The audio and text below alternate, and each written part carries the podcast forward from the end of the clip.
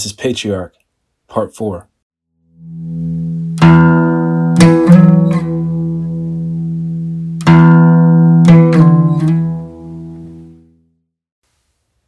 Zero one three two.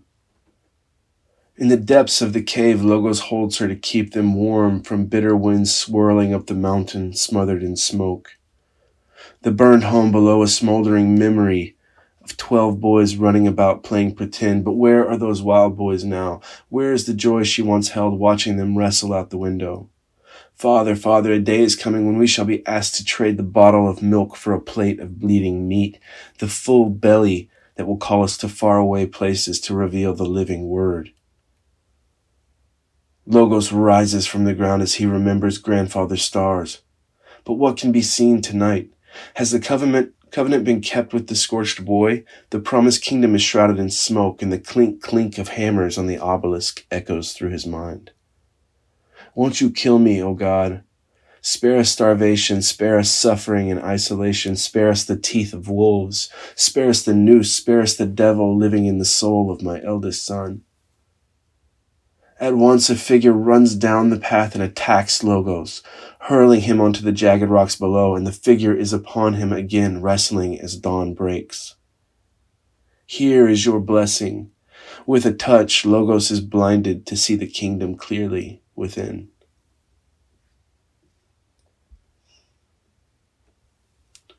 Zero one three three. Amala steps forth from the cave to discover blinded Logos wandering the mountain below, crying out, Lead me back to the twelfth city. The all consuming fire must claim the throne of he who takes your children for himself, one tenth of the harvest, the best of your wine and olives.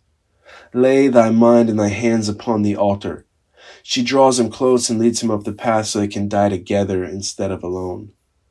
Wasn't this the plan all along, my old friend, my naked lover, my metaphor of the promise made to sons and daughters, wandering wide through the universe created by the Word? Consider the joy of lying beside me each night, two pillars to uphold the image of truth, and now we enter the mystery together as one, as it should be. There are the fishermen inviting us to walk via Volvere to the river of lost ages, the mouth of the age to come.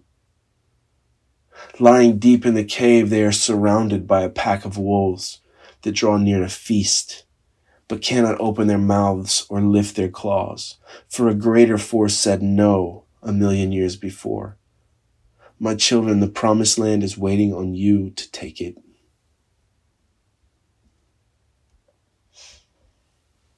Zero one three four. I came to this nation from the edges of the only universe I know born with the name I am upon my lips. King, he who stands tall on the mountain carrying fire still remembers ancient rites, absorbed through the subatomic elements laid upon the table where he said, Feast, go forth and discover the universe. The dictate of order is preeminent in me and cannot be granted or removed by you. Rights can only be recognized or not recognized. You cannot take what you did not give me. What happens when the Viennese watercolorist says we are but oxen for the slaughter train? Or the billiards player of Gori says the state shall determine a man's value by his zeal? My rights cannot change with every king diseased and hacking blood on the bed sheets in his final days before entering the mystery on the same road as the slave, the jester, the dancing sycophants in Abaddon's holes. Can a nation be ruled by God, O Logos? I am a nation, Logos declares.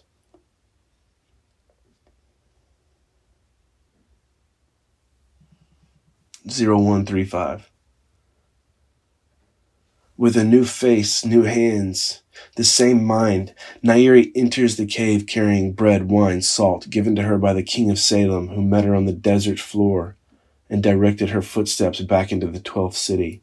Go, child, to the place where they will cut off your head but first take the subatomic elements to the cave, for a great plan is woven through the ages you cannot yet see. A great plan to crush amnesia.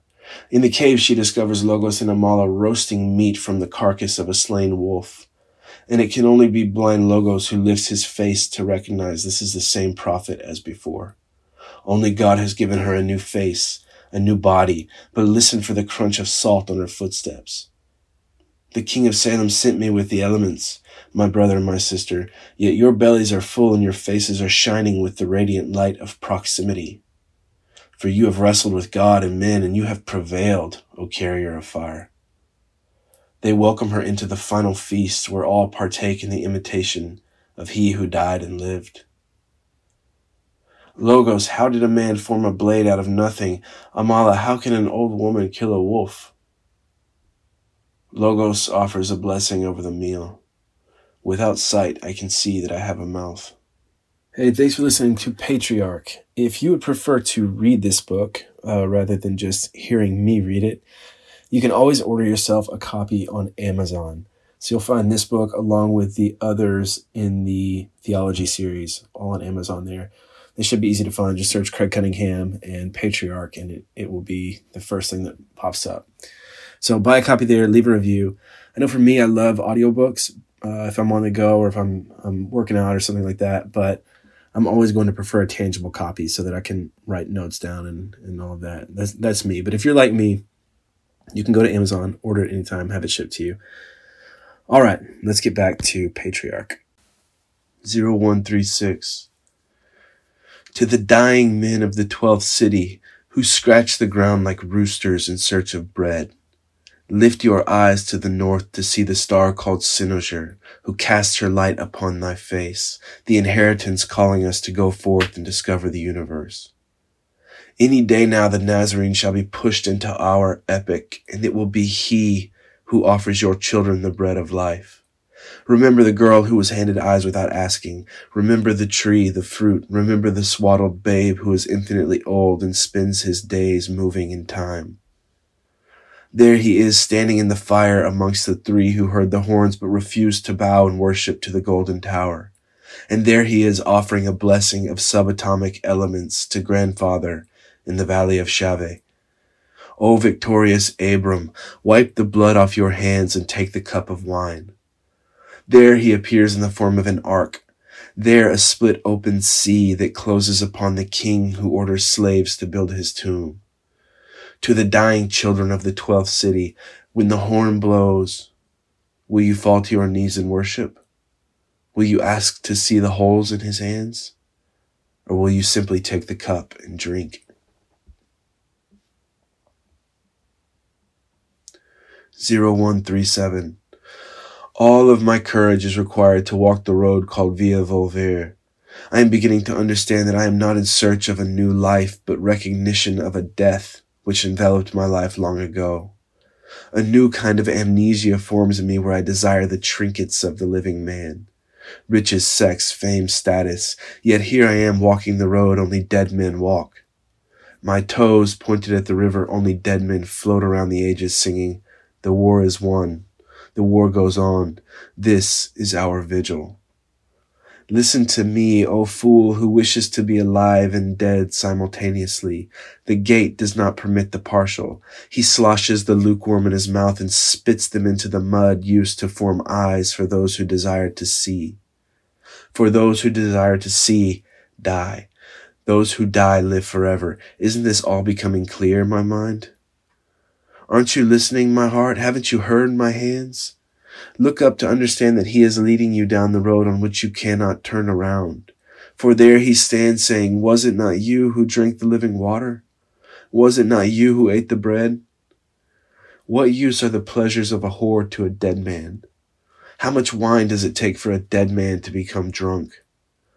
What will a dead man buy with his chests of gold?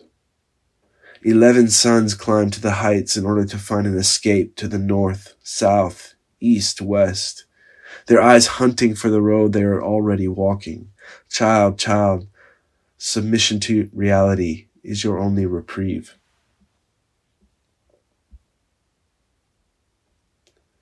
Zero one three eight.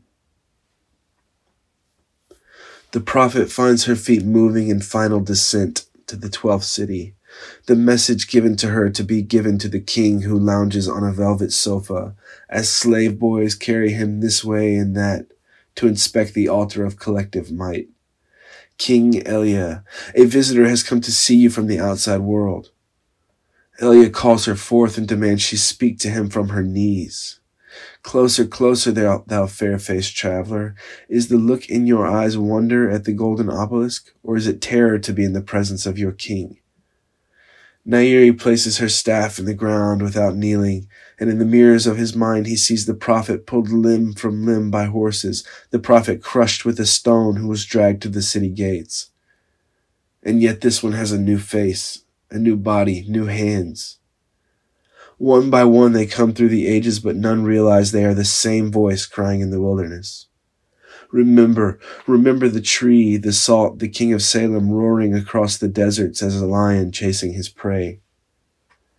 Elia, king of the twelfth city, let it be known today that an army of 10,000 warriors is camped in the valley, waiting on me to return with word of your repentance the crown of your father as proof, the tower as a prize to those who will rescue your women and children.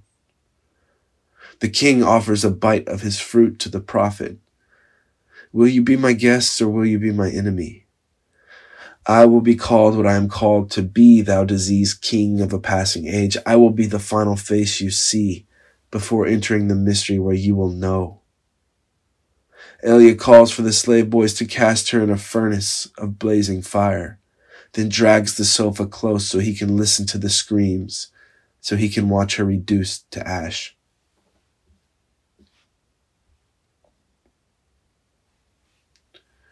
Zero one three nine. Mother's song rises from the orchard. Oh, my many sons, won't you gather at the fire and hear that you are not meant to be men of limited days? but men who will last forever. Sing with me. Let Keanu teach you the words as you inscribe them upon your heart. Tonight he hunts her, propelled by the chemicals flooding his veins, the madness overcoming him. But I am not mad, he says to the mirror. I am free. And if this is madness, then I will gladly accept her as a lover. She gives me power when I enter her deeper, deeper, and there I am revealed not to be as mother saw me, but a man pressing boundaries of natural capability. Just yesterday I was a weak boy, but mother, what you don't know is I tore my chest open to discover there is no inscription, no song, no all-consuming fire, just the days passing us by and the grave waiting on us with open arms.